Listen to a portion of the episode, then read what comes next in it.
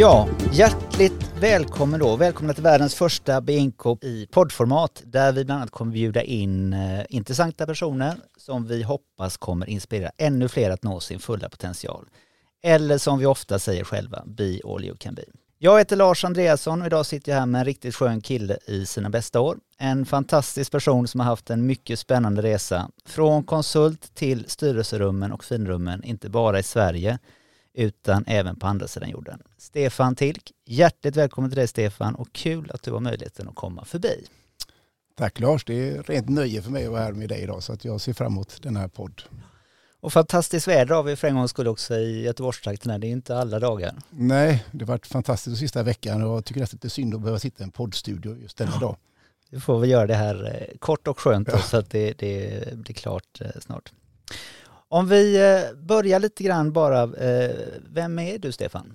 Om du beskriver dig lite kort. Ja, alltså jag är ju en gubbe nu, 59 år gammal och har, är uppväxt i Toltosdalen, en stor familj med eh, fem eller fyra syskon så att jag har ett mellanbarn och det har väl präglat mig att jag behöver slå mig fram men även kunna balansera och, och vara någorlunda så att säga, i bakgrunden och dra i strängar hemma på ett annat sätt än, än äldsta barnet eller yngsta barnet har gjort.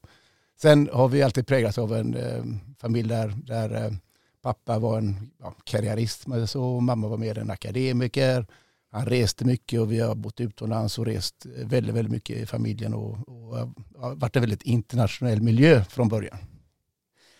Som mellanbarn upplever du att du har varit den här diplomaten mitt emellan eller? Ja, i, ja både, det var både positivt och negativt. Dels har man undsluppit eh, vissa krav. Eh, man har kunnat eh, njuta lite mer och, och smyga lite mer med saker och ting. Man har inte haft de ögonen på sig hela tiden. Men samtidigt har det också varit en viss avundsjuka ibland, eh, givetvis på både kanske de äldsta och yngsta syskonen som kanske fått mer uppmärksamhet. Så man har fått slåss lite mer för att synas och höras tror jag, än, inte slåss kanske var fel uttryck, men man har behövt göra mer saker för att synas och höra tror jag, än, än kanske några andra syskon. Ja. Känner du att det är någonting som har präglat dig när du tittar tillbaka på det? Eller är det... Ja, det tror jag faktiskt. Just, ja, det har jag tänkt ganska mycket på. Mm. Effekten av just mellanbarnet och behovet av att kanske hävda sig eh, och, och ändå kunna ja, njuta av laybackheten som det innebär också. Så det, det har varit en, en prägel som jag har funderat väldigt mycket över faktiskt. Ja. Eh, om du skulle ta och beskriva dig själv med tre ord, vad hade du valt då? Ja, alltså jag är, också, ja, jag är familjefar också med, med två tjejer och en, en underbar fru. Så att jag skulle nog vilja säga mig som, jag skulle vilja beskriva mig som, fortfarande som pappa, eh, känna mig som. Eh, och det vill jag gärna vara. Eh, sen är jag väldigt nyfiken eh, och det har jag nog alltid varit vilket eh, också gör att man är delvis lite orolig. Så att man har hela tiden balanserat nyfikenheten och stilla den och, och ta bort en viss oro i kroppen som alltid jagar en också. Så att jag, är nog en, en, jag hoppas jag är en bra pappa, jag är jäkligt nyfiken. Jag har alltid en, en liten oro som tyvärr har dämpats lite grann med åldern. Så jag, jag har inte det där, eh, som jag uttrycker sig, jag har inte behovet längre av, av att, av att eh, göra saker för att dämpa oron på det sättet som man hade när man var yngre. Så det, man har vuxit helt enkelt och blivit mer erfaren och, och sund tror jag i huvudet än, än tidigare. Och när du säger oron där, vad, vad, tänkte du på då? Nej, men det är alltid en, en så att man inte är god nog eller bra nog eller att man inte presterar tillräckligt bra. Eh, I början av karriären, som vi kanske pratade om senare, så är det visst en, en man, man, vill hävda sig, bevisa sig, man är orolig att man inte presterar tillräckligt, att man inte att man kanske inte är så bra som man själv tycker man är och så vidare. Så det, det är mycket sån oro att man ska lyckas och, och bli en, en mm. viktig person i, i sammanhanget, både i familjen men även då på jobbet och bland kompisar. Men den, den oron så att säga, den har dämpats väldigt mycket nu men den har präglat mig väldigt mm. mycket tror jag, under livet. Men känner du att du har olika roller, att du är olika personer på olika ställen? Nej, nu, alltså, när jag var liten givetvis eh, i början på karriären så låtsas man vara någon, kanske någon annan än vad man var i början för att man skulle kanske vara på ett visst sätt. Men sista åren har jag nog, jag vill inte säga att jag blivit slarvig, men jag är nog eh, så pass grundad så jag, jag, jag är nog likadan hemma som på jobbet och bland kollegor som, som bland mm. kompisar nästan. Det skiljer väldigt lite nu för mm. tiden. Det låter som att du har landat ganska bra där. Det ja. låter ju jäkligt skönt. Eh, vad gör du när du inte jobbar då? Alltså jag är ju väldigt nyfiken så jag gör ju väldigt många saker och eh, jag kan drömma fortfarande om att bli vara med i OS i Paris nästa år. Men så kommer jag på, fan jag är ju 59, jag kan ju inte liksom, ja, kanske dubbel eller mixdubbel i tennis. Alltså jag hittar ju på eh, drömmar för mig själv och så tänker jag, ja, jag ska nog satsa på tennis nu. Så gör jag det en stund och sen så kör jag windsurfing eller, eller som jag gör nu också, börjar plugga lite grann på universitetet för att mig något nytt. Så jag, hela tiden, jag gör nya saker för jag är, ja, jag är nyfiken, det är stor och den är viktig för mig också. Jag, jag vill fortsätta vara nyfiken och ja. lära mig saker och, och ja, kunna påverka. Ja, det låter helt fantastiskt att och, och få ha nyfikenheten med sig hela tiden. Mm. Eh, jag, jag, tror att det är en jätteviktig egenskap mm. om man vill fortsätta utvecklas eh, hela sitt liv. Under din karriär så har du gått från konsult till styrelserummet. En eh, för många då kanske spikrak karriär tycker vissa. Det har varit Ångpanneföreningen, Volvo, Nevs, nu ordförande i RGNT Motorbikes Eh, hur skulle du beskriva din resa eh, som konsult till den du är idag? Ja, om jag får ta ett litet steg tillbaka. Jag gick ja. på Chalmers, då, teknisk ja. fysik och så läste lite ekonomi i Barcelona. Men jag, jag läste väl mest egentligen för att jag, ja, föräldrarna tyckte det man ville göra kanske föräldrarna nöjda och man ändå kunde vara under radarn. Så, och då valde jag en svår linje som såg bra ut på pappret. Jag ville ju aldrig jobba som ingenjör. Det var ju som inte min, min, min dröm, mitt drömyrke på det sättet. Men teknisk fysik, ja, det kan man ändå jobba med vad som helst. Jag ville absolut inte börja jobba på Volvo eller ASEA som det hette den tiden, eller de stora e- elevingenjörsprogrammen. Det hade lite så här rädsla för att hamna någonstans och bli infackad och med en tydlig spikrak eh, to-do-list mm. närmsta 30 åren. Så det var jag livrädd för.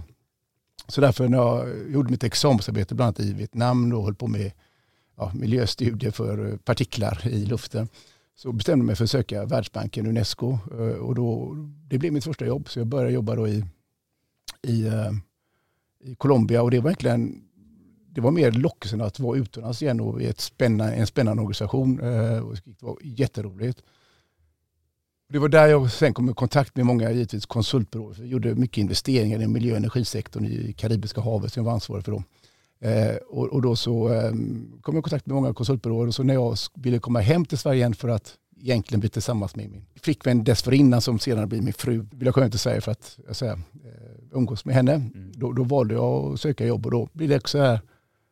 Det var andra gången jag sökte ett jobb och då hade jag först kommit på något intervju och skulle vara Aga Gas skulle jag bli sidomekanikchef för. Men då var på väg till Aga Gas i, eh, i taxin från Arlanda var det. Så ringde de från Ångpanneföreningen då eller ja, OF. Och så ville de inte att jag skulle komma dit och så träffade jag en eh, chef där och så satt vi på ett jättetrevligt möte och bestämde att jag tar detta istället. Så det var liksom inte det var inte något strategiskt beslut att bli konsult på det sättet. Nej. Utan jäkligt lockande och trevligt företag.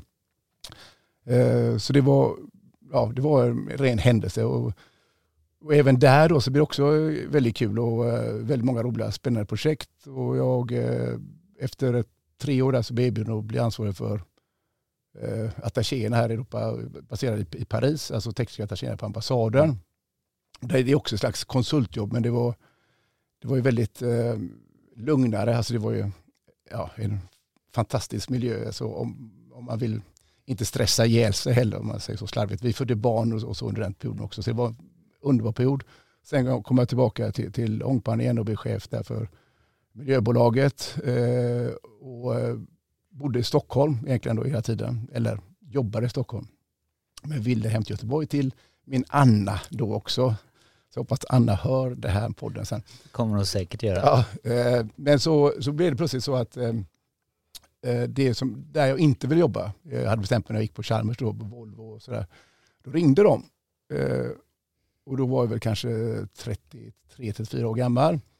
Och då ringde de och ville ha en ny ledningsgrupp till ett bolag som de hade försökt sälja. Så det var ett konsultbolag kan man säga in, inom Volvo som hette Silero som, som var det lägst rankade bolaget i hela Volvo-sfären. Alltså, ja, ur ett intresseperspektiv för, för externa marknaden så fanns inte Celero ens. Mm. Eh, och vi, eh, de hade försökt sälja detta bolaget och blivit erbjuden att betala ett par hundra miljoner kronor för att bli av med det eh, några år innan. Då bestämde sig för att byta ledningen, så gjorde de det. Så fick vi två på oss att sälja bolaget.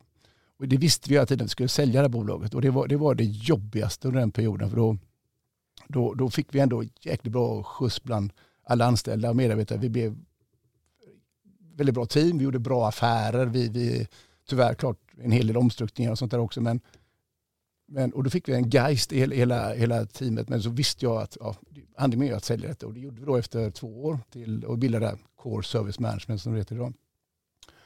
Och, eh, eh, och då var jag tvungen att vara kvar där ett år för det hade ordförande skrivit på. Eh, men och därifrån, där var det sista så här, konsultverksamheten jag hade kan man säga. Och sen så blev jag då ansvarig för, för Afrika Mellanöstern på Volvo, AB Volvo. Det var, också där, det var också det lägst stående elementet eller affärsområdet inom Volvo vad gäller eh, Core Volvo. Då. Eh, men då var det också tur och det var kul för då bommade hela Mellanöstern och Afrika kom igång rejält. Hela från Sydafrika, Angola, Marocko. Alla de länderna bommade verkligen. Så vi hade extremt tur och gjorde jättebra affärer. Så plötsligt blev vi en väldigt viktig del inom Volvo. Eh, så att, och då lärde jag känna Finn Jonsson som var ordförande i Volvo ganska mycket. Och han ringde mig plötsligt en annan dag. Utan jag visste det, det var en fredag, jag var i Istanbul tror jag. Ja, Stefan, jag vill att du ska bli vd för Giveco. Det var ett börsbolag då i, ja, på Stockholmsbörsen. Och jag var ju fortfarande då lite sådär imponerad av, av digniteter som Finn då var, eller som är, förlåt mig Finn om du hör detta, eh, men som, man, som ordförande i Volvo. Då. Och då eh, kände jag inte riktigt för det, för jag tyckte att jag, jag trivdes jättebra på, mm. på eh, jobbet. Vi hade massa projekt framåt. Och så ringde han fredag. Ja, vi stämde på söndagen. Jätteångest hela helgen. Tänkte vad fan ska jag göra? Så ringde jag tillbaka på söndag och frågade, men jag vet inte ens villkor. Ja, du får det och det och det. Bestämde nu. Ja, det var okej okay då, sa jag. så det var liksom, så var det. Så blev jag vd för Giveco då. Och det var också ett bolag som var, eh, ja, Volvo gick, var det ju bra bolag från början, men Giveco var väldigt, eh, tyvärr, hade det tufft. De hade, ja, det var ett färgbolag, vägfärger, som mm. hade investerat i hela östra Europa och det var mycket korrupta bolag och det gick riktigt dåligt. Så, alltså, det, var, det var en annan resa vi fick göra där och det, det lyckades till slut sälja till ett danskt, svenskt eh, private equity-bolag. Mm. Och då, kom jag, då ville Volvo tillbaka med igen och då kom jag tillbaka och var ansvarig för Nord och Sydamerika. Ehm, och, och, bland, och bussar bland annat. Så att det, var, det var också väldigt kul. Men då kände jag, fasen, jag har man varit i en mindre verksamhet där man kan påverka mycket mer själv. Mm. Man ser effekter, det händer saker, det är viktigt. Varenda dag är viktig eh, vad du gör. Så även om man då kommer på en seniorposition i Volvo så är det ändå ja, det, det, är längre processer och då, hade jag nog, då kände jag att det här är inte riktigt roligt. Men jag hade extremt trevliga kollegor och väldigt kul projekt. Vi gjorde ju var mycket affärer på mm. busssidan som var spännande. Men det var inte riktigt, det var, jag brann inte för det riktigt längre på det sättet. Så att, eh, ja. Sen kom då plötsligt detta med eh, Nevs upp och då ville eh, Carl-Johan Young, en annan kille som hade jobbat på Volvo, en kinesvensk, hade köpt konkursboet ja. och, och blev erbjuden det jobbet som vd där för Karl Erling Trogen som var min ordförande på Silero. Mm. Jag hade gjort detta ihop med Carl-Johan Young. Eh, och då ville man att jag skulle bli vd och sa nej. Eh, men då hade jag ändå känt att fan, jag, vill, jag vill inte jag ville göra något nytt i alla fall. Och då, hade, då ringde Elof Hansson, en gammal, gammal förlåt mig, ja, ett välrenommerat respekterat handelsbolag i, i Göteborg mig och ville att jag skulle bli vd för, för det handelsbolaget. Så tog jag det jobbet. Och sen så ringde Kai Johan Jan tillbaka igen efter två år. De hade då misslyckats på sin affärsplan. Mm. Och då bad han om hjälp. Eh, rekonstruktören krävde någon med industrierfarenhet för att dra vidare caset. Och då trodde jag, fan det här kommer aldrig lyckas. Alltså, okay, jag hjälper honom, han har ändå investerat några miljarder i Sverige och han är ganska ensam nu. Eh, klart du måste hjälpa honom, men jag tänkte att det där, det, det är en lördag morgon, det kommer inte hålla mer. Nej. Och sen så plötsligt så lyckades vi få igenom rekonstruktionen, fick nya pengar från en stad i Kina som heter Tianjin. Och, ja, plötsligt var det helvete, okej, okay, eh, ja, vi kan nog köra ett år i alla fall. Ungefär så. Och sen så, där var det en sån här period där var vi hade absolut inga pengar förutom de hade stoppat in från början. Så vi, vi, levde snålt och vi fick jäkla drag i personalen. Och vi gjorde allting med väldigt små medel. Vi byggde upp en fabrik, ett R&D-center i både Sverige och i Kina. Mm. Och med målet att få en licens som första utländska bolag då, i Kina att sälja elbilar. Mm. Jag, trodde, jag trodde knappast själv att det skulle gå för jag kände ju ja, hur mycket pengar som skulle behövas egentligen. Så jag var lite nervös. Eh, jag kommer ihåg juli månad 2000 18 när det var riktig kris igen. Då jag lånade pengar av kompisar för att kunna betala löner. Så det var verkligen en mm. riktig kris. Och min inköpschef åkte och snodde toalettpapper på mackar. För att, så det var, liksom, det var verkligen så. Ja. Och sen plötsligt, kom ihåg, jag var i Kina i oktober. så fick vi beskedet, ja ni har fått licens som första, första utländska bolag. Jag satt och grät jag och Kaj, jag tänkte det här är ju inte sant. Nej. Och då tänkte vi, ah, okej okay, vad kul, vad händer nu då? Jo, då kommer Evergrande in, världens största bolag nästan med tre triljoner i tillgångar, köper oss. Kai säljer sina aktier, jätteglad givetvis. Och vi lever plötsligt i en helt lyxvärld. Istället för att gå och leta efter toalettpapper så åker vi runt i privatjet och pianister och dansöser alltihopa i planen. Och vi bara cirkulerar jorden i ett halvår. Och, ja, trevligt detta men det, det kändes ju lite märkligt. Eh, det måste varit en väldig omställning, både för dig såklart, men även för, för hela personalen ja, och alltihopa. Ja, men där, där är jag så imponerad av personalen i Trollhättan. Att de varit med på uppgångar och nedgångar men är, blir inte nervösa utan de, eh, ja, de hanterar extremt bra. Mm. Sen gick Evergrande i konkurs eh, mer eller mindre men, men eh, så blir det lite problematiskt igen. Men det kan vi ta en, en annan gång. det är klart det blir en jätteberg och dalbana när, ja. när det är på det sättet. Det, ja. Det som jag bara funderar på när du går tillbaka till den första, när du säger att du ska leda ett bolag eh, ganska tidigt i, i, din karriär ändå mm. och du vet att bolaget ska säljas. Eh, för det är klart att visste personalen om att det skulle vara en försäljning? Nej. Nej, Nej det, det var jobbigt. Ja. Hur, hur, eh, hur, hanterar man det för att motivera? För ofta det är klart när, när jag har jobbat med personal så vill man, man vill ju se till att man alltid är ärlig. Ja. Samtidigt som ibland kan man ju inte alltid berätta Nej. allt. Liksom. Hur, hur, hur, hanterar du det? Ja, det, och där är jättesvårt för det, det är filtret som man måste hålla inne på ibland. Jag vill ju, i grunden vill jag vara helt ärlig för jag tror det är viktigt när man kommunicerar att man, att man är så ärlig man kan vara och sann. Mm. Och det ska liksom vara begripligt för alla som lyssnar eller grupperna som lyssnar och så vidare. Så det, det, det, där kan må, där mår jag orolig själv för jag vet att jag själv vill ju inte vara kvar efter vi hade sålt det egentligen. Så, att, eh, så jag gjorde lite, vad kallas det, dubbel på mig själv. Alltså jag, jag, var tvungen att, jag var tvungen att stålsätta mig och, och kommunicera en, en god framtid inom Volvo-koncernen mm. Eh, med de här förbättringarna. Men, men, det är klart att jag tror att eftersom alla medarbetare där också, de, alla hade jobbat på Volvo hela mm. sin karriär. De, de visste väl om att det hade försökt sälja så att det låg väl någonstans i undermedvetet ja. att det, det vi kommer göra. Och många landade jättebra. Det blev jättebra för många ja. sålde. Men jag kände inte att Nej. jag ville vara kvar. Eh, så därför, jag, jag tyckte plötsligt det var kul att vara på Volvo. Ja. Konstigt nog. För många av de projekten som du beskriver där, eller de, de eh, olika befattningar som du har haft, det är ju inte direkt den här liksom normala förvaltningsresan utan det har ju snarare varit eh, helt, helt, helt tvärtom. Ja. Var mår du bäst någonstans? Liksom, vad är det som gör att du, jag ska inte säga försätter dig i den situationen, ja. för det är klart du, du ja. är ju jätteduktig på det du gör. Men, men, vad är det som gör att du får motivation av det? Eller?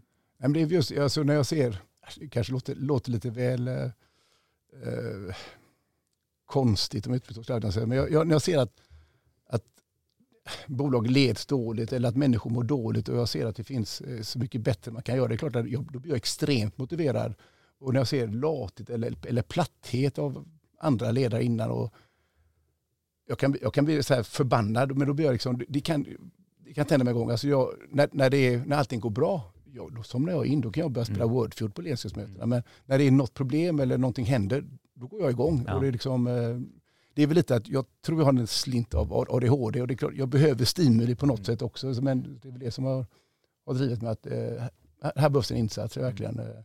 Så det gäller att ändå orka med att tänka tre, fyra år framåt oaktat fast du befinner dig i en nödsituation eller en svår situation i du, nu och du måste lösa just den men du måste ändå ha den pekpinnen framåt. Och det är väl det jag, jag det är där jag tror jag är bäst, att både jobba i nuet men, men ha blicken liksom några år framåt ändå och kunna kommunicera och visa vägen mm. eh, både nu och framåt. Tror du att du trivs bättre i förändliga miljöer än vad andra gör kanske? Ja, alltså kanske. Ja, nu, nu har man ju den förmån också att man har eh, haft det hyfsat schysst, schyssta jobb med hyfsade inkomster. Det är klart att mm. det är en plattform som är, är bra. Eh, när man var yngre så var det också den jakten på, att, på stabilitet och kunna få en ekonomisk, inte frihet, men en, en, en ekonomisk trygghet i alla fall. Så det är klart att, att då ville man kanske inte ha för stora förändringar när man var i, i den åldern kan jag tänka mig. Men ju äldre man har blivit, ju mer erfarenhet man har, så vet man och förstår att förändringar är, är, är oftast till, till gagn och nytta. Eh, det är, du utvecklas. Eh, jag skulle aldrig kunna se mig själv stanna på samma jobb hela livet. Det Nej. tror jag inte blir bra för egentligen någon faktiskt. Och det är bland annat det är därför jag gillar sådana firmor som ni har också. Mm. Kunna, kunna se till att personer får intressanta uppdrag. Ja. Eh, men också skapa en struktur och gemensam och en plattform där de känner sig ändå hemma i era mm. företag samtidigt. Ja, mycket är ju vad individen verkligen vill göra. Jag tror mm. att mycket av motivation kommer ju inifrån. Ja. Det är klart, jag tror precis som du beskriver, nyfikenheten är ju en, en faktor för väldigt många som är inom konsultdelen. Mm. Eh, och det är klart att när, när, man lyssnar på många av de historierna som är i, i vårt nätverk så är det mycket där att lära sig mer, att utvecklas, att kanske få ta nästa kliv lite grann. Mm. Att man eh, vill göra det lite snabbare än ibland omvärlden faktiskt ja. eh, vill tillåta en om man säger. Då får man ta saken i egna händer. Så att... För det värsta det jag har sett när man var själv var lite yngre och inte kanske var högsta chef. Och sådär. Man såg ju chefer som var extremt lata och nöjda med situationen. Och de hade sin, sin månadslön. Och de, de ville inte ha förändringar. Men man kände underifrån att det behövs en förändring. Mm. Det här kommer gå åt pipan. Och det, det, var, det var ju svårt att säga det till honom att nu får du skärpa dig. Det, det, det gör man ju inte när man är 28 år och börjat på ett företag. Utan det krävs lite mod. Ja. Mm. ja helt klart. Du, eh, när man lyssnar också på, på alla de olika geografiska områdena som du har varit, eh, liksom haft olika befattningar i, eh, så inser man också liksom att den, den miljön är ju inte bara den svenska ledarstilen eh, såklart. Eh, och den svenska ledarstilen tas ju ofta upp som en modern ledarstil med mycket samarbete, förankring med mera. Eh, men jag kan tänka mig att i den miljön du har varit så har det varit både liksom affärsliv men även ganska nära politiken eh, ibland eller den, den de, den politiska sektorn i alla fall, mm. eller kommunala eh, hänsynstaganden. Ja. Eh, många olika typer av kulturer. Du tog upp både ja, svenskt såklart, men både afrikansk, mellanöstern, asiatisk, sydamerikansk eh, och även Nordamerika lät det som. Eh, och givetvis mött många olika typer av ledarstilar. Vad har du tagit med dig från detta och vad känner du att vi kan lära oss i Sverige av det? Alltså först måste jag nog säga, jag är nog ganska stolt över den svenska ledarstilen generellt sett. Jag, jag tror att den är ganska modern. Eh, jag tror den vinner mark. Eh, den, eh, alltså med, med hastigheten i utveckling, med hastigheten i nya produkter att ta fram tillit till medarbetare, det, det, det, det är en grund för att det ska lyckas. Så, så jag tror alltså den, även att förankringsprocessen kan vara långsam ibland, så ger det ändå ansvar till individerna och, och man kanske ger, man är mer coachande, man, man talar kanske om att ja, hit, man vet själv inte vart man ska. Men jo, man vet vad man vill ska, men man har ingen aning som, som ledare egentligen hur man ska ta sig dit. Det är ju ingen ledare som vet det. Du säger bara, ja, jag vill hit och förklara varför och då, då får du hjälpen. Mm. Men går du till eh, Kina exempelvis, då, där, är det, där funkar inte den svenska ledarstilen. De, de, jag kände att många av, av undercheferna där gillade den eh, och, och ville vara med på den egentligen. Men det finns en en, ett styrsätt som är verkligen mer, mer att ja, många av de som har positioner där, de, de också håller, håller sina positioner och det gör de, de markerar ofta genom att hitta fel. Alltså det finns en sån här von Rostock-effekt där, där man, om du gör tio grejer och du gör den elfte lite fel, det enda som syns i rummet när du har möten, det är det du har gjort fel. Det är det de pekar mm. på. Folk blir livrädda, folk mm. vågar inte göra fel, så fokus blir verkligen på att inte göra fel. Mm. Men en svensk modell så är det ju tycker jag i alla fall, naturligt att du gör tre av eh, tio fel egentligen. Klart, det får inte vara katastroffel, men, men det är liksom, man fokuserar på resultatet. Positivt. Fan, du har gjort sju grejer skitbra nu. Mm. Ja, försök förbättra de här tre nästa gång. Liksom, ja. Där är det ett fel och du är ute. Ja. Alltså, så det, det, det, det, kan inte fortsätta, det kan inte vara vinnande. Jag tror Nej. inte det kan vara vinnande. Så därför tror jag fortfarande den svenska modellen kommer gälla. Samtidigt i USA eller Kanada, alltså, det upplevs, ja, vi kan kännas lite wimpiga. Eh, att det är för långsamma. Ja. Eh, inga beslut fattas i bordet. Många vill ju ha raka, snabba beslut, ja. även i Sverige. Mm. Men, men eh, kan man skynda på den processen att förankra på något sätt eh, snabbare så, så tror jag, ja, jag tror, jag tror på vår modell faktiskt. Men om man nu tar de två olika delarna där, hur, som, som svensk ledare i, om man nu till exempel då börjar med den asiatiska eller den kinesiska kulturen, liksom hur hanterar man den bryggan? För det är klart att om du har en, en ja, mellanchefsskara eller en, en medarbetarskara som är uppvuxen i en helt annan typ ja. av kultur där eh, som jag tolkar det då, att någon pekar i princip med hela handen och, Ja. och så försöker man se till att man absolut inte gör fel på de sakerna som blir officiellt tilldelade. Hur, hur, hur jobbade du med det? Det blir oftast, jag har ju jag har fort, jag har inte lärt mig det ännu riktigt, men alltså jag, när jag satt med de ledarna i privata samtal så eh, fick vi väldigt mycket bra samstämmighet. Men om jag hade åkt hem till Sverige så kanske någon ordförande där borta kommer in i rummet och säger så här ska vi göra så är allting borta. Så att det, det, det är ex- extrem respekt för har de för, för, för um, auktoritärer, auktoriteter. Eh, vilket kanske är okej också men, men det är, som exempelvis när jag, jag blev eh, till slut sparkad eller sparkade mig själv på det så var det ju som att vi hade inga pengar eh, och vi hade gjort ett avtal i England för att få löner i januari. Eh, och allting var klart och vi hade godkännande av alla i hela systemet. Men så var det en person i ägarbolaget som hade tagit ett glas för mycket och tyckte vi skulle ha 100 000 dollar till för någonting efteråt när allting var klart. Så men det går inte. Mm. Och då min, min översättare då, han blir jättenervös. Men ordföranden har sagt att vi kan inte göra detta. Säger jag, ja men vi har redan skrivit på. Ja men det går inte. Ordföranden har sagt, ja men han har sagt, det, går inte. Det här, är- allting är legalt klart. Vi har godkännande. Då blev han så nervös. Då ringde han den engelska advokatbyrån som hade hjälpt mig i förhandlingen. Mm. Nej men Stefan, eh, eh, kan inte skriva på detta? Men varför inte då? Han har ju alla god, jag har alla papper här. Ja men eh, då visste inte han vad han skulle säga, sa han. No but he has been fired. Han var tvungen att hitta på någonting. Mm. Så ringde de mig, har du blivit fired? Nej inte vad jag vet. Så ringde jag honom, har jag blivit fired? nej, nej, nej, men jag var tvungen att säga någonting. Ja men du vet. Ja, så det var så, ja då får du fan Ja. fire. Men, liksom. men det var, så det är liksom extrem Ja. rädsla för, för, för att göra fel. Och jag har all respekt för det för att jag vet inte vad som hände med honom när han kommer tillbaka till Kina sen och inte han har lytt en order för att ordern är helt galen. Eh, Så det är klart, jag har absolut all respekt för det men det, det är så förstörande för, för affärerna och, Ja. och utvecklingen. Om du tar den, den mer då typ nordamerikanska kulturen, Mm. eh, liksom, hu- hur upplever du själv, upplever du att du anpassade dig eller vad, körde du på ett annat sätt när, när, du, när du jobbade med eh, nordamerikaner? Ja, alltså jag tror det är omedvetet gör det nästan direkt eftersom jag jag umgås med extremt många olika nationaliteter väldigt länge, ända sedan första Ja. jobbet. Så det är klart att jag, jag har en, en grundtanke om hur de, vad de vill höra och vad de vill få för, för information för att kunna prestera och göra bra Mm. saker. Men jag, i början så märker jag då det är väldigt stilla i, eh, jag- jag kom upp, vi hade två bussfabriker i, i Kanada, Nova och eh, Prevost, jättefina bussar. Men en, en gick väldigt dåligt, så kom upp till ledningsgruppen där och jag skulle ha möte med dem. Jättestelt i början, du vet, ingen vågar riktigt heller erkänna någonting fel, utan allting, de har gjort allting enligt spelreglerna. Så sitter jag där eh, med dem. Jag kommer liksom inte riktigt igenom, det känns lite så här stelt, jag får ingen naturlig dialog. Och plötsligt kommer ett paket in i rummet. Jaha, tänkte jag. Och då visade det sig att jo, för kvällen innan hade jag landat tidigt i Montreal och eh, fastnade på flygplatshotellet. Då sitter jag och jobbar på datorn och bakom tvn eh, hittade en, en sexleksak. Så jag blev så här, att, vad äckligt. Så jag tog en handduk och la ner den i, i, en, eh, i en papperskorg.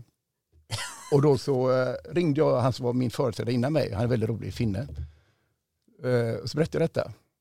Och sen så åker jag morgonen därefter, sitter jag med ledningsgruppen, så kommer ett paket in.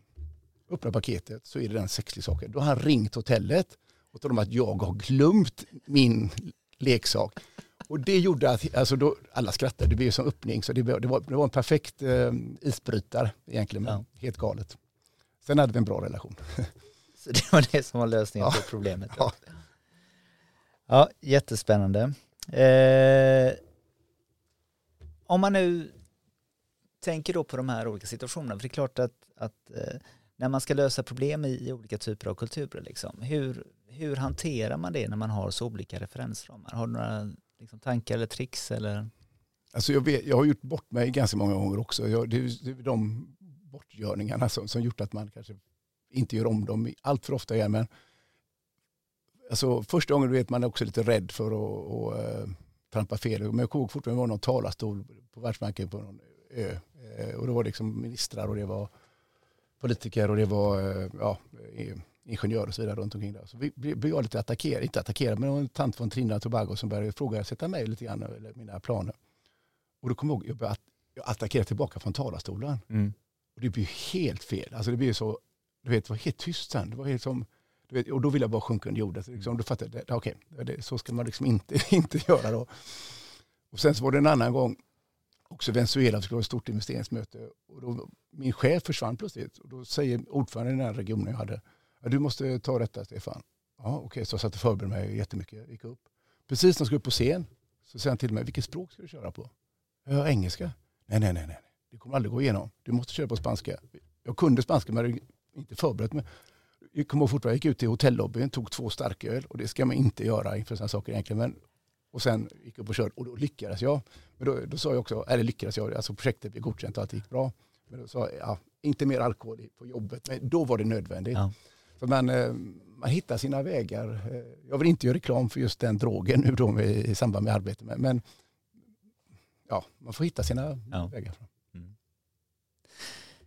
Du har ju berättat lite olika typer av, av eh, anekdoter med, med, olika typer av sådana här. Men om man nu tar ut, utifrån de här olika liksom, kulturerna, liksom, vad, vad är det som du känner skulle kunna vara en historia som, förutom de två du har tagit upp, ja. som blivit kanske lite, lite annorlunda, eh, men som blivit rolig i efterhand? Ja, alltså det, det, finns, det, finns, det, finns, det finns så många. Jag, alltså jag, jag har så många goda minnen just från möten och arbeten. I, allt från Saudiarabien eh, till Qatar till, till Angola. Ja, det, det, finns så många roliga historier. Men just, just den sättet som jag tror en bra svensk person skulle kunna vara, var den inte vara så utstickande eh, utan var, man är trovärdig. Som ofta, man är oftast trovärdig när man kommer till Sverige. Man har tillit. Och är, är man, vågar man och är ändå lite, lite, tar för sig lite mer så, så, löser man de flesta av de här potentiella konflikterna eller behoven som, som eh de har. För alla vill, bara, alla vill bara veta att det du säger är, som du uppfattar i alla fall, sant att de förstår eh, vad du vill och att, att eh, det är intressant. Mm. Eh, då, tror, då kan man få igång alla kulturer och miljöer. Sen gäller det att hur man kommunicerar. Det finns sådana här Ringeman-effekter. Alltså hur många kan man vara och få intresse i ett rum? Hur många kan man kommunicera på det sättet till? Eh, ska det vara, kan det vara tusen personer? Då måste du kommunicera på den här mm. nivån. Mm. Sånt måste man tänka på. Och väldigt mycket just det där med det här värdeorden som man inte säger fel. Alltså, man kan ju bortse totalt om man mm. säger fel ord vid något tillfälle. Men skulle man göra det, alltså uttrycka sig fel i arabvärlden till exempel med, med ett ord som inte är passande. Mm. Det, går att, det går att rädda absolut. Erkänn bara att du är liksom den du är och, och, och försök inte förklara utan var, var, visa dig svag. Mm. Eh, visa dig att du, du menar. Alltså det, det, det, finns hur mycket som helst att, att rädda uppkomna svåra situationer ja. med. Så det, det, är inte så, egentligen inte så konstigt. Alltså, I alla sammanhang vill alla göra, må bra och prestera. De flesta vill göra bra affärer. Klart, är du i korrupta länder så är det svårt. Men, men, men är det liksom, måste du förhandlar så är det förhandlingsmetodiken och, och väg, tillvägagången är egentligen ganska lika. Förutom att i vissa kulturer så måste man lära känna individer mer, man har mer eh, empati och vill ha, bonda mer och så vidare. Och det, det är ju inget konstigt, det är bara naturligt och bra. Mm. Det är vi svenskar som är så svaga där tycker jag. Och klart, då krävs det att man tar ett glas eh, ja. eller två och så vidare och, och har en massa roliga saker också. Men det är inget fel utan jag tror egentligen grunden, alla affärsrelationer är i grunden ganska lika. Mm. Eh, så det är inget, att förhandla i Kina är inte så jäkla annorlunda mot att förhandla i Sverige egentligen. Nej. Och precis som du säger, att det där att när man säger någonting, så länge man gör det av välvilja eller att man liksom är tydlig att man vill ja. mot ett mål, så, ja. så, så, finns den ömsesidiga respekten där. Absolut. Eh, så att man inte gör det av illvilja, för då, då brukar det falla ifrån lite grann. Och viktigt också, förlåt jag hoppar in här, men jag känner också viktigt, det kan många svenskar göra, när det blir, när det blir obekvämt, konfliktmässigt, eh, rött, så försöker många gömma sig och det, det tror jag inte, där är vi svaga. Alltså vi måste också våga stå på scenen.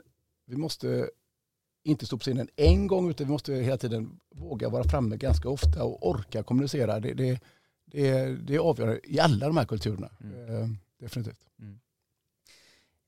Är det någon speciell situation du tänker på där? Alltså är det en, är det en förändring som behövs göras, du kan inte, Du kan inte gå ut och ha ett stormöte om att nu ska vi göra si och så. De flesta, många vet inte ens om att det är ett pro riktigt problem mm. på företaget. Du, du måste verkligen, okej okay, du kan ha ett stormöte, men sen måste du, alla vill ju känna sig delaktiga. Så du måste kunna orka kommunicera i grupper. Du kan inte bara förlita dig på att delegera din budskap via mellanchefer ut, utan du måste själv, om, du verkligen, mm. om du själv är den som vill initiera det och köra det, klart du ska ha hjälp av dina, av dina medarbetare, men, men du, måste, du måste orka vara eh, närvarande. Du måste orka kommunicera och du måste kunna göra det på ett begripligt sätt på alla de nivåerna. Mm. Det, det, då, då, lyckas du och det, och det är svårt, jättesvårt för man gör ju fel många gånger men just att bibehålla intresset och energin i grupperna det är, det är A och O. Ja. Och det, det är i alla, i alla länder. Mm. Spännande. Du, om man kollar lite grann på vad du har gjort under åren här och vad du har engagerat dig i så tycker jag man märker att det finns några underliggande trådar och då tänker jag liksom både utifrån ett miljöengagemang, jämställdhetsfrågor och andra orättvisor.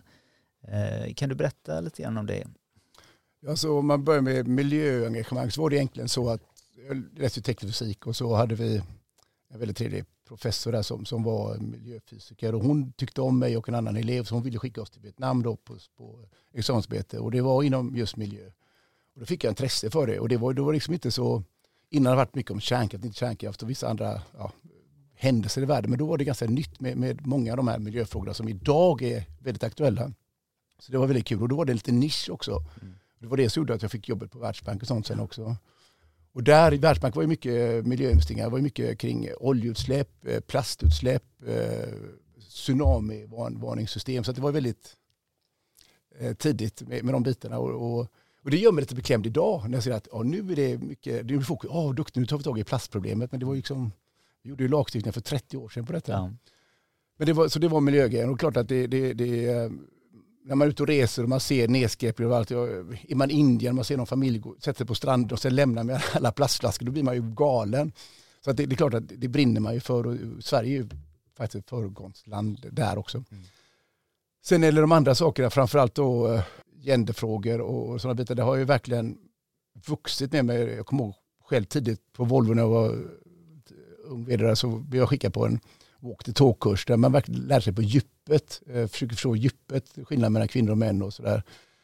Och sen när man har rest, jobbat i olika länder så har man sett de här orättvisorna, inte bara könsmässigt givetvis, men även då kan, kan vara färg, det kan vara, eh, ja, kan vara bara platta ledare som är dominanta genom att trycka ner andra. Så det, det är klart att det mår jag dåligt av personligen. Jag blir jätteledsen när jag ser sånt och jag blir, jag blir arg också. Så det, det, det brinner jag för. Och när du har haft möjligheten att engagera mig i en fantastiskt fin fotbollsförening i Göteborg som heter Göteborgs Atlet och idrottssällskap. Så klart att det, har varit jättepositivt att vi också kunnat då med vårt CSR-arbete då kunna jobba med, med genderfrågor och utsatthet även i närområdet i Göteborg. Så att det, det, det, det brinner jag verkligen för. Så att jag lägger jättegärna mycket tid på, på, på aktiviteter som inte kanske är så inkomstbringande för mig själv men, men som jag känner att det ger avtryck och ja, jag kan hjälpa till. Ja, där har ni startat ett, eh, ett samarbete där ni promotar He4She. Ja. Kan du berätta lite mer om det? Ja, det är, alltså det är He4She ett eh, FN-initiativ eh, som, som, och Gais bestämde oss förra året att gå med som första fotbollsklubb. Då.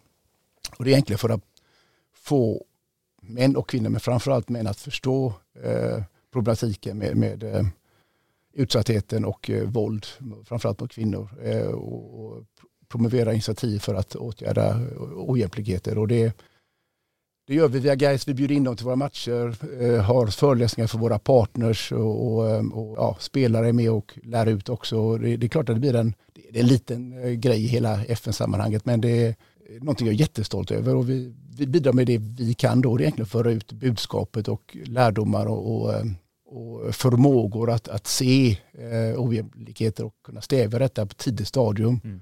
Eh, genom, genom information helt enkelt. Mm. Eh, så det är jag jättestolt över. Mm.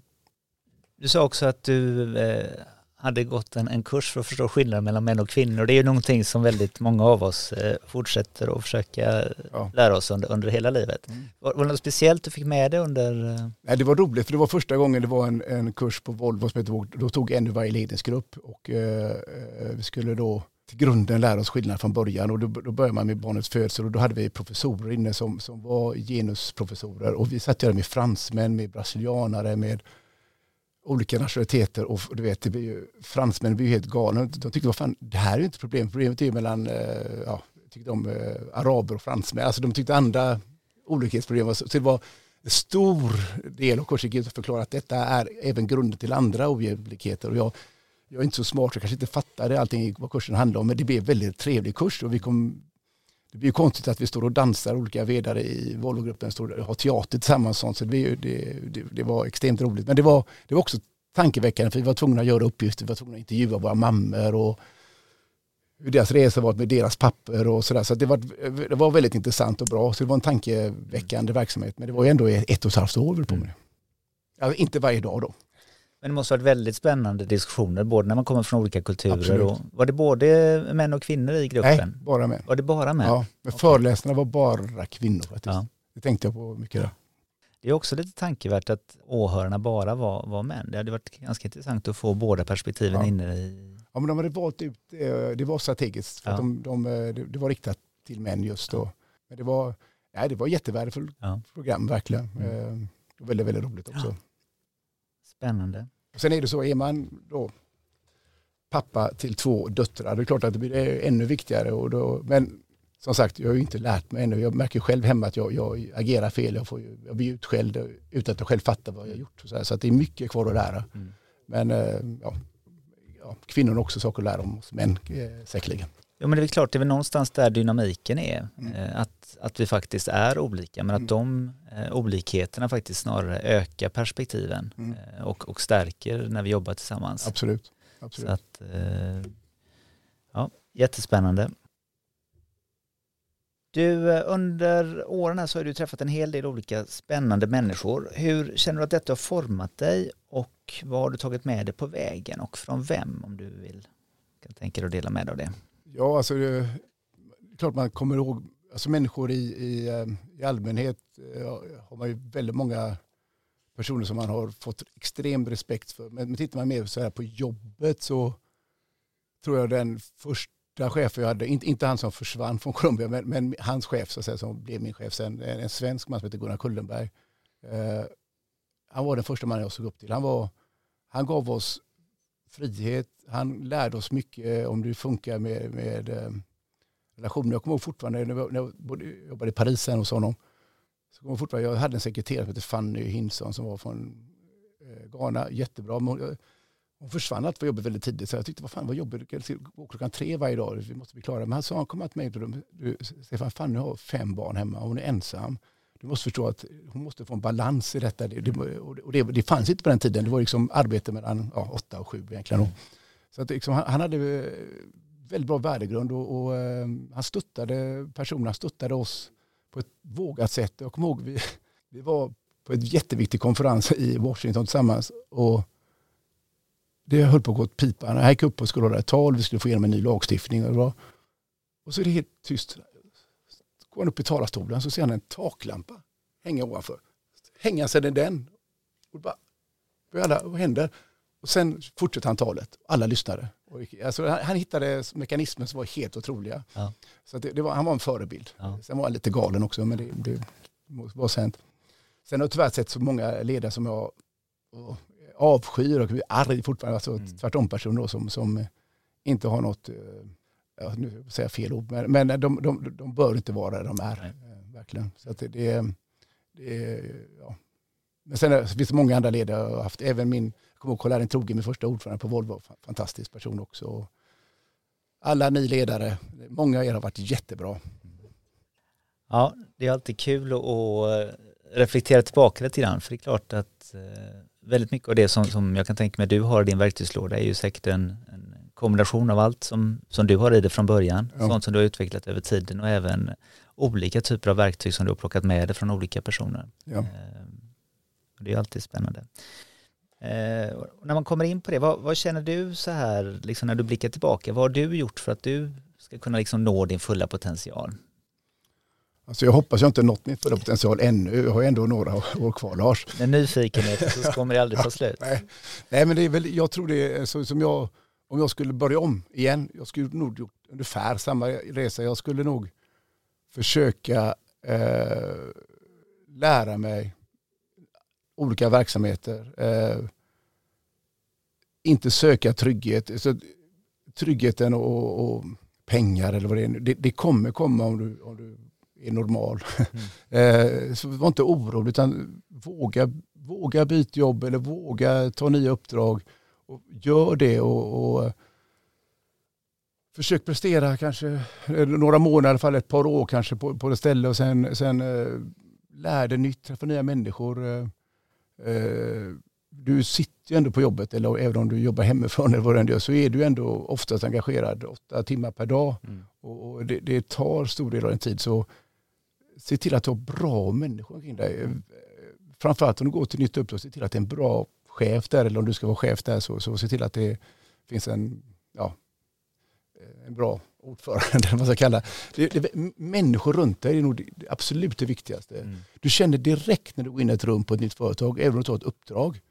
Eh, kommer du inte in så ska vara ekonomiassistent eller ekonomichef. Eller du kommer in, när du kommer in i rummet och du ser dina människor, medarbetarna sitta här.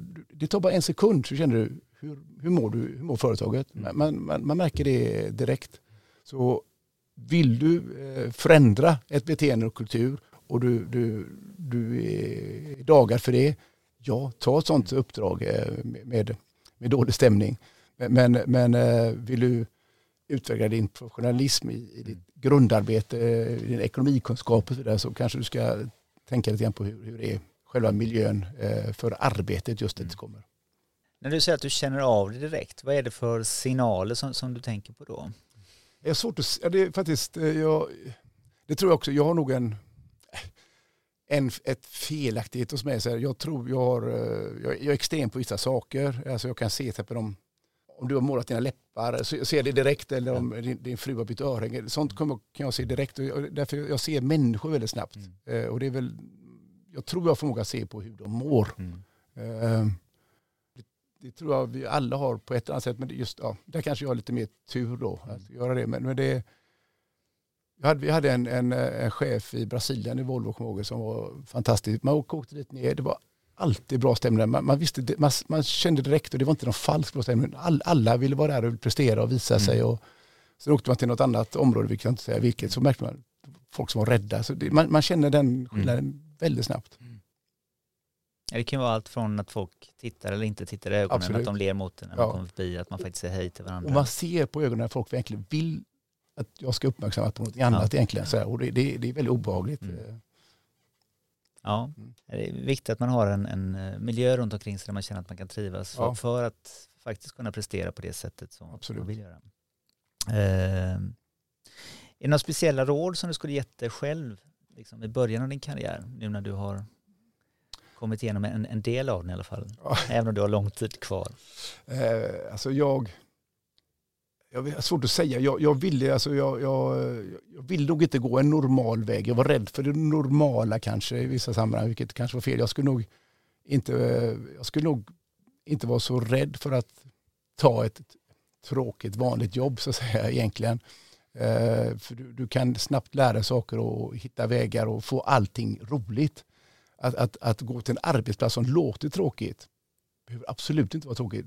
Det, det är liksom, rådet är att försöka finna glädjen eller utmaningen i det du gör. Mm. Eh, det kan låta klyschigt att ah, jag ska räkna bättre. Så, nej, det inte, försök tänka ett steg. Vad, vad, vad vill du kunna bevisa eller påverka eller få resultat i det här arbetet inom mm. två år. Det finns hur mycket som helst att mm. göra. Och det behöver inte bara vara resultat på jobbet. Det kan vara människor runt omkring dig. Det kan vara, kan vara hälsosaker för medarbetarna. Det, kan vara, så det finns hur mycket som helst som, som, eh, som kan driva dig att, att känna att du fan du utvecklas och du gör någonting vettigt.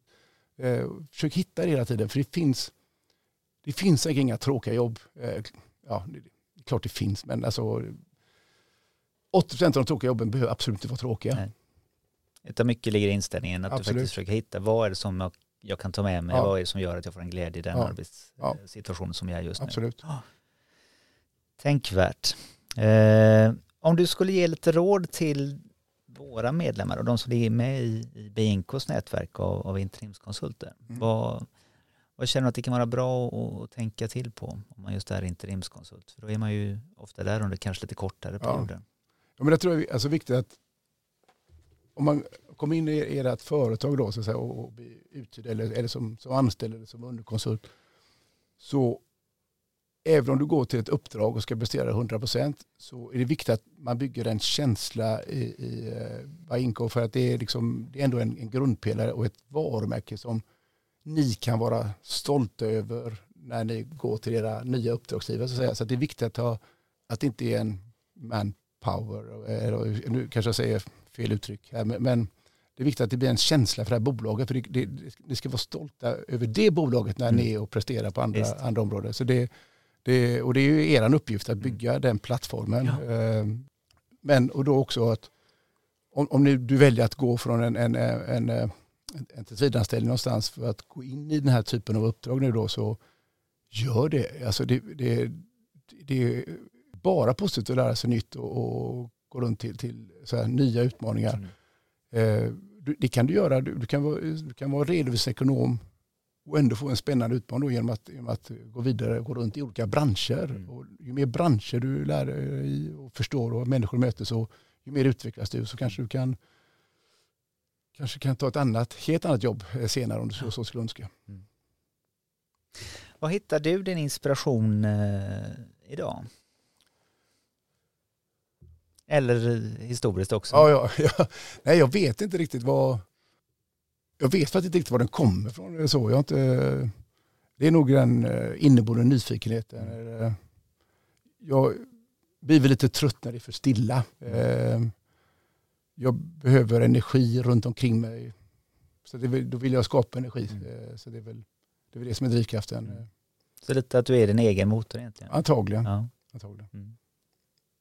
Har du haft någon mentor eller liksom något, något bollplank eller någonting som har, har stöttat dig under, under åren? Inte någon sån eh, långvarig utan det är klart att det varit eh, peers eller kollegor ibland som man har ja. diskuterat med och det har varit någon chef som varit jättebra eller det har varit någon medarbetare på, på, på lägre nivå så som varit jättebra. Men det, jag har inte haft någon sån här mentor. Jo, jag får nog säga en, det måste jag ge en eloge till, han Finn Jonsson. Ja en underbar man. Eh, har varit stenhård, tuff och sådär men är jättemjuk. När, när han var min ordförande i GVK så hade vi möte varannan tisdag på hans kontor. Man, man var lite rädd. Mm. Men han blandade, vi pratade 15 minuter affärerna eller vad som hände och 15 minuter privatliv. Familjen, barnen och 15 minuter affärer. Han bjöd på kaffe och pepparkakor. Mm. Och han diskuterade hur jag skulle tänka och till nästa. Det var en, ja, det var en mentor. Ja. Eh, blandad chef och mentor kan ja. säga. Och vad tog du med dig därifrån? Om du, om du har något sånt konkret tips som du fick honom? Nej, men alltså, jag hade sån extrem respekt för honom när jag var liten och han var ordförande på Volvo. Och sådär, ja. Så att jag tar med mig att han är en glad skit också mm. egentligen. Så att det är väl liksom just den respekt har jag givetvis för honom fortfarande i många saker men, men rädslan är ju helt borta och jag känner mig minst lika bra som person så att säga. Så att man, man är inte minst lika, kanske lika bra som person. Mm. Eh, man, eh, just den att våga klä av sig, han har också klätt av sig för mig, alltså berättat om sina mm. hemligheter och så, så att våga bjuda på sig själva och, ja. och håll inte ytan så perfekt hela tiden utan eh, var du själv. Var du själv. Ja. Men kanske ibland kanske du inte ska hoppa problem över någon annan men i lagom doser. Ja. Att, ja, att man, att man bygger egentligen mycket av den man är på ja. det som är en själv, att man inte försöker vara någon annan. Ja, för det, det håller inte. Det håller inte. Nej. Nej. Håller med om det. Du, är det någonting vi har missat att prata om eller några avslutsord som du skulle vilja skicka med oss?